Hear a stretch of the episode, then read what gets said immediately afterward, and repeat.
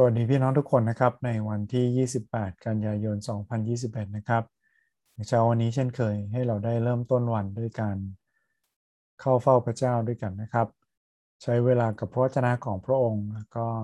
ฝากมอบวันนี้ไว้กับพระองค์ด้วยกัน วันนี้มาในประจำวันได้เลือกพระธรรมนะครับ1ซามูเอลบทที่ 4 ข้อที่ 12 ถึง 22 นะครับเราได้มีโอกาสอ่านด้วยกัน มี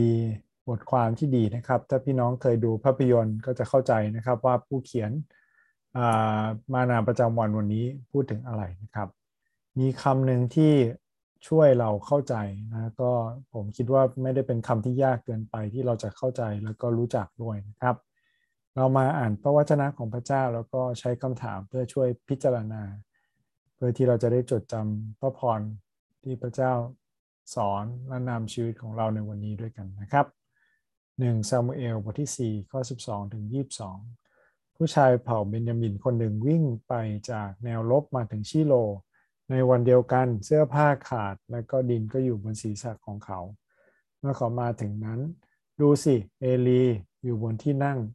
ข้างถนนคอยเฝ้าอยู่ เพราะจิตใจของท่านหวั่นด้วยเรื่องหีบแห่งพระเจ้า และเมื่อชายคนนั้นเข้ามาในเมืองและบอกข่าว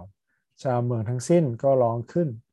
มื่อเอลีได้ยินเสียงร้องเช่นนั้นก็ถามว่านั้นเสียงอะไรโกลาหลนะชายนั้นก็รีบเข้ามาบอกเอลี ฝ่ายเอลีมีอายุ 98 ปี ตาของท่านแข็งมองอะไรไม่เห็น ชายคนนั้นบอกเอลีว่าข้าพเจ้าเป็นคนที่มาจากแนวลบ ข้าพเจ้าหนีมาจากแนวรบวันนี้ เอลีก็ถามว่าลูกเอ๋ยเป็นอย่างไรบ้าง ผู้ที่ส่งข่าวนั้นก็ตอบว่าอิสราเอลได้หนีพวกฟิลิสเตียไปแล้ว มีการฆ่าฟันกันมาก ท่ามกลางประชาชน บุตรทั้งสองของท่านคือโฮฟนีและฟิเนฮัสก็ตาย และหีบแห่งพระเจ้าก็ถูกยึดไปเสีย เมื่อเขากล่าวถึงหีบแห่งพระเจ้า เอลีก็หงายหลัง จากที่นั่งอยู่ข้างประตู คอของท่านก็หัก และท่านสิ้นชีวิตแล้ว เพราะท่านชรามาก ตัวก็หนัก ท่านได้วินิจฉัยคนอิสราเอลอยู่ 40 ปี ฝ่ายบุตรสะพ้ายของท่านคือภรรยาของฟิเนฮัส มีคันกำลังจะคลอดบุตร และเมื่อนางได้ยินข่าวว่าเขายึดหีแห่งพระเจ้าไป และพ่อผัวและสามีของนางก็สิ้นชีวิต นางก็โน้มตัวลงและคลอดบุตร เพราะความเจ็บปวดบังเกิดขึ้นแก่นาง เมื่อนางกำลังจะตายนั้น พวกพี่หญิงที่เฝ้านางอยู่ ก็ได้บอกนางว่าอย่ากลัวเลย เพราะเจ้ามีลูกผู้ชายคนหนึ่ง แต่นางไม่ตอบไม่ฟังนางให้ชื่อเด็กนั้นว่าอีคาโบด แปลว่าพระสิริหายไปไหน หรือว่าไม่มีพระสิริกล่าวว่าพระสิริพรากไปจากอิสราเอลแล้ว พอเขายึดหีบแห่งพระเจ้าไป เพราะเรื่องพ่อผัวและสามีของนางนางกล่าวว่าพระสิริได้พรากจากอิสราเอลแล้ว เพราะเขายึดหีบแห่งพระเจ้าไป ขอบคุณพระเจ้าสำหรับพระเจ้านะครับที่ทำให้เราคิดถึงนะครับ ว่าวันนี้พระสิริของพระเจ้าอยู่ที่ไหน เป็นคำถามสำคัญนะครับ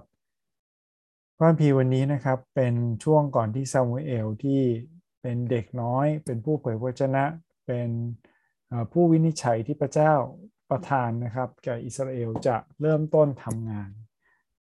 ซามูเอลเป็นคนที่เจิมทั้งซาอูล เป็นคนที่เจิมทั้งดาวิดนะครับ นี่คือสมัยก่อนนั้น มีคนที่เป็นเหมือนพี่เลี้ยง เป็นคนที่ดูแลเขาชื่อว่าเอลีใช่ไหมครับ เราใช้คำถาม 4คำถามนะครับ มาช่วยคิดพิจารณาด้วยกัน ถ้าพี่น้องมีคำถามนะครับ สามารถที่จะมาสอบถามได้คำถามอย่างแรกเลยคือมีข้อไหนแตะใจเราบ้าง หรือมีข้อไหนที่เราอยากเข้าใจเพิ่มเติมบ้างนะครับ เมื่อผมอ่านวันนี้นะครับคำถามที่เกิดขึ้นมาในใจคือสำหรับเอลีเนี่ยเขาใจจดใจจ่อนะครับ ไม่ใช่เฉพาะเรื่องลูกแต่ใจจดใจจ่อเรื่องหีบพันธสัญญาเพราะเขาเป็น มหาปุโรหิตที่เป็นคนที่ดูแลหีบพันธสัญญานั้นและหีบพันธสัญญาโดนขโมยไปในสมัยของเขานะครับเขาอายุเยอะแล้ว ตาก็ฟ้าฟางนะครับ แล้วก็เขาก็เลยตายในวันนั้นคำถามคือแล้วสำหรับเราพระสิริของพระเจ้าอยู่ไหน เรากังวลไหมช่วงนี้น้ำเหนือกำลังมานะครับ เราก็ต้องลุ้นกันนะครับ คิดจากไทยชนะ น้ำจะท่วมไหมพระสิริของพระเจ้าอยู่เฉพาะที่โบสถ์ไหมที่ตัวอาคารของเราไหมคำนี้นะครับเป็นคำที่น่าเราน่าจะเอามาจำนะครับคำว่าคาโบสถ์นะครับ หรือที่กลายมาเป็นชื่อว่าอีคาโบสถ์เนี่ยครับคาโบสถ์แปลว่าพระสิรินะครับสิริสง่าราศีหรือน้ำหนัก เราพูดถึงสิริสง่าราศีน้ำหนักของพระเจ้า คิดถึงนะครับว่าพระเจ้ามีน้ำหนักมีความยิ่งใหญ่สูงมากนะครับพระสิริภาคไปแล้วก็เลยกลายเป็นชื่ออีคาโบสถ์จำง่ายๆไหมครับ คาโบสถ์คาโบสถ์อย่าคาไว้เฉพาะที่โบสถ์นะครับ ขอให้พระสิริของพระเจ้าอยู่กับเราในทุกที่ที่เราไป อยู่ทุกที่ที่เราอยู่นะครับ พระสิริของพระเจ้าอยู่ที่ไหนสำหรับเรา อย่าอยู่เฉพาะที่อาจารย์ อย่าอยู่เฉพาะที่ผู้รับใช้พระเจ้า อย่าอยู่เฉพาะที่โบสถ์อย่าอยู่เฉพาะกับไม้กางเขน ขอให้พระสิริของพระเจ้าอยู่กับประชากรของพระองค์ทุกคนนะครับพี่น้องมีคำถามอะไรหรือข้อประทับใจอะไรลองมาแบ่งปันกันดูนะครับคำถามข้อที่2จากพระคัมภีร์วันนี้เราเห็นพระลักษณะของพระเจ้าอย่างไรบ้าง พระคัมภีร์เปิดเผยพระลักษณะของพระเจ้านะครับ แต่ว่าวันนี้ไม่ค่อยได้เห็นไม่ได้พูดถึงเจาะจงนะครับ เรารู้แหละว่าพระเจ้ามีพระสิรินะครับแล้วรู้ด้วยนะครับว่าพระเจ้าไม่ได้สถิตอยู่ในหีบเพราะถ้าพระเจ้าสถิตอยู่ในหีบนะครับ พระเจ้าคงไม่ถูกลักพาตัวไปมาใช่ไหมครับ หลังจากนั้นหีบพันธสัญญานั้นก็มีเรื่องน่าสนใจเกิดขึ้นกับมันนะครับ ลองไปอ่านพระคัมภีต่อดู พระสิริของพระเจ้าไม่จำกัดแค่ในหีบก็ตามนะครับ เราไม่กล้าเปิดดูนะครับ เพราะในนั้นมีของที่พูดถึงพระสัญญาของที่พูดถึงความสัตย์ซื่อของพระเจ้า มีมานา มีบัญญัติสิบประการ มีไม้เท้าของอาโรน มีหลายอย่างนะครับที่บันทึกว่าพระเจ้าสัตย์ซื่ออย่างไร ซึ่งแน่นอนมันไม่ได้จำกัดแค่ในหีบนะครับ เราอย่าทำเหมือนชนชาติอิสราเอลเหมือนเอลี ที่เขาคิดว่าการอ้างพระเจ้าทำให้ชนะ มันทำให้ผมคิดถึงตอนนึงนะครับ ในโยชูวาที่พวกเขากำลังจะออกรบ แล้วโยชูวาเจอทูตของพระเจ้านะครับ หรือว่าแม่ทัพจอมทัพของพระเจ้า ถามว่าท่านอยู่ฝ่ายไหน ฝ่ายเราหรือฝ่ายศัตรู จอมทัพนั้นบอกว่าไม่ได้อยู่ฝ่ายทั้งคู่ เพราะพระเจ้าไม่ได้เคลมว่าอยู่ฝ่ายใดฝ่ายหนึ่งครับ พระเจ้าเป็นพระเจ้า เราต่างหากที่ต้องไปอยู่ฝ่ายพระองค์ การอ้างพระเจ้าไม่ได้เป็นสาเหตุให้เราชนะนะครับ อิสราเอลที่หลงทางทิ้งพระเจ้าไป แล้วมาเคลมพระเจ้าโดยการเอาหีบของพระเจ้าออกลบไปด้วยกัน ไม่ได้ทำให้พวกเขาชนะเลย จากพระลักษณะของพระเจ้านะครับ เรามาถึงคำถามข้อที่ 3 คือเราเห็นลักษณะของมนุษย์ยังไงบ้าง มีอะไรบ้างที่เราเห็น มันเป็นสิ่งที่เตือนใจนะครับ ในฐานะผู้รับใช้พระเจ้า เอลีรับใช้พระเจ้ามาถึง 40 ปี แต่น่าเสียดายเขาไม่รู้จักพระเจ้าอย่างที่พระองค์เป็น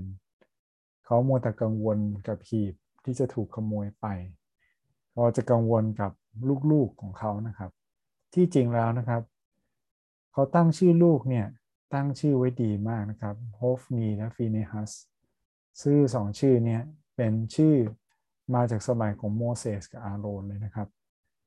และเป็นคนที่สัตย์ซื่อในการรับใช้พระเจ้า เอลีกับลูกๆกับไม่สัตย์ซื่อนะครับ ขอพระเจ้าช่วยเราที่เราจะรู้จักพระเจ้าอย่างที่พระองค์เป็น อย่าให้เราเอาความหวังของเราทั้งหมดไปอยู่กับสิ่งที่อยู่ในโลกนะครับ ไม่ว่าจะเป็นหีบ ไม่ว่าจะเป็นคน แต่ให้อยู่ที่พระเยซูใช่ไหมครับ เพราะความสิ้นหวังของคนเนี่ย เราเห็นลักษณะอย่างของคนนะ ทำให้ถึงตายได้เลย เราหวังใจในอะไรครับ ถ้าทุ่มไปกับบางอย่าง ความสิ้นหวังอาจจะทำให้เราล้มตึงตายเลยเหมือนเอดีนะครับ หรือเหมือนกับลูกสะพ้ยของเขา ที่ทำให้เขาลืมหรือละทิ้งพระเจ้าได้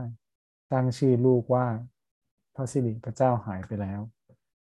มันไม่ได้หมายความในทางที่ดีนะครับ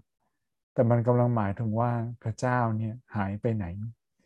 พระเจ้าทำไมไม่ฟัง พระเจ้าทำไมไม่อยู่ หรือพระเจ้าไม่มีพระสิริพระสิริของพระองค์ไม่มีจริง ที่จริงแล้วพระเจ้ายังเหมือนเดิม เราต่างหากที่มองไม่เห็นมัน สิ่งที่สอนคือขอให้ความหวังใจนะครับ และสง่าราศีของเราคาโบสถ์ของเราอยู่ในพระเยซู เมื่อพระเยซูอยู่กับเรา ไม่ว่าทำสิ่งใด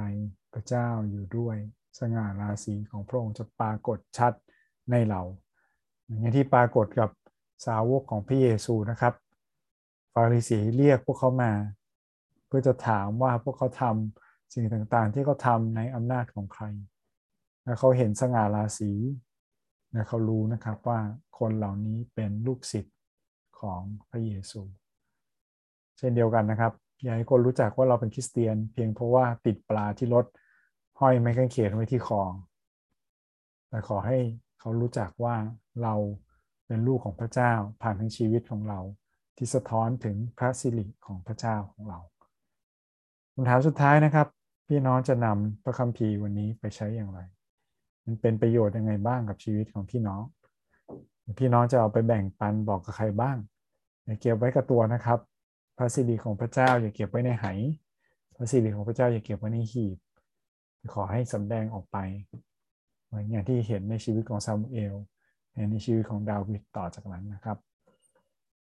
ให้เราได้มีโอกาสอธิษฐานขอบคุณพระเจ้าด้วยกันพระวิดาเจ้าเราขอบคุณพระองค์สำหรับพระคัมภีร์วันนี้ที่เตือนใจว่าแม้ว่าเราจะรับใช้พระเจ้าอย่างสัตย์ซื่อมายาวนาน ขอพระเจ้าช่วยเราที่เราจะไม่หลงทางและไม่หลงลืมไปว่า พระเจ้าของเรายิ่งใหญ่เกินกว่า ที่จะถูกจำกัดได้ด้วยสถานที่ด้วยคนเพราะพระเจ้าเป็นพระเจ้า ขอพระเจ้าให้พระสิริของพระเจ้าฉายแสงอยู่ในเราซองอยู่ในทุกสิ่งที่เราทำเมื่อเรารวมตัวกันในคิสจักรในที่นั้นเต็มด้วยพระสิริของพระองค์ เมื่อเราไปที่ไหนไปที่ทำงานขอให้พระสิริของพระองค์อยู่ที่นั่น เมื่อเราไปอยู่ที่เรียนขอให้พระสิริของพระองค์ไปอยู่ที่นั่น พระองค์ทรงใช้เราทั้งหลายพระเจ้าที่จะเป็นเหมือนเครื่องบรรจุพระสิริที่เดินได้ ที่ไม่ต้องพึ่งพาหีบ ไม่ต้องพึ่งพาเครื่องรางของขัง เหมือนอย่างที่คนอิสราเอลเขาทำแต่เป็นคนเป็นภาชนะที่พระเจ้าของเราเลือกใช้พระเจ้าอวยพรเราในวันนี้อวยพรเราตลอดทั้งสัปดาห์นี้ เราขอบคุณพระองค์ร่วมกันในพระนามพระเยซูคริสต์เจ้าอาเมน ขอพระเจ้าอวยพรพี่น้องทุกคนนะครับในวันนี้นะครับ สวัสดีครับ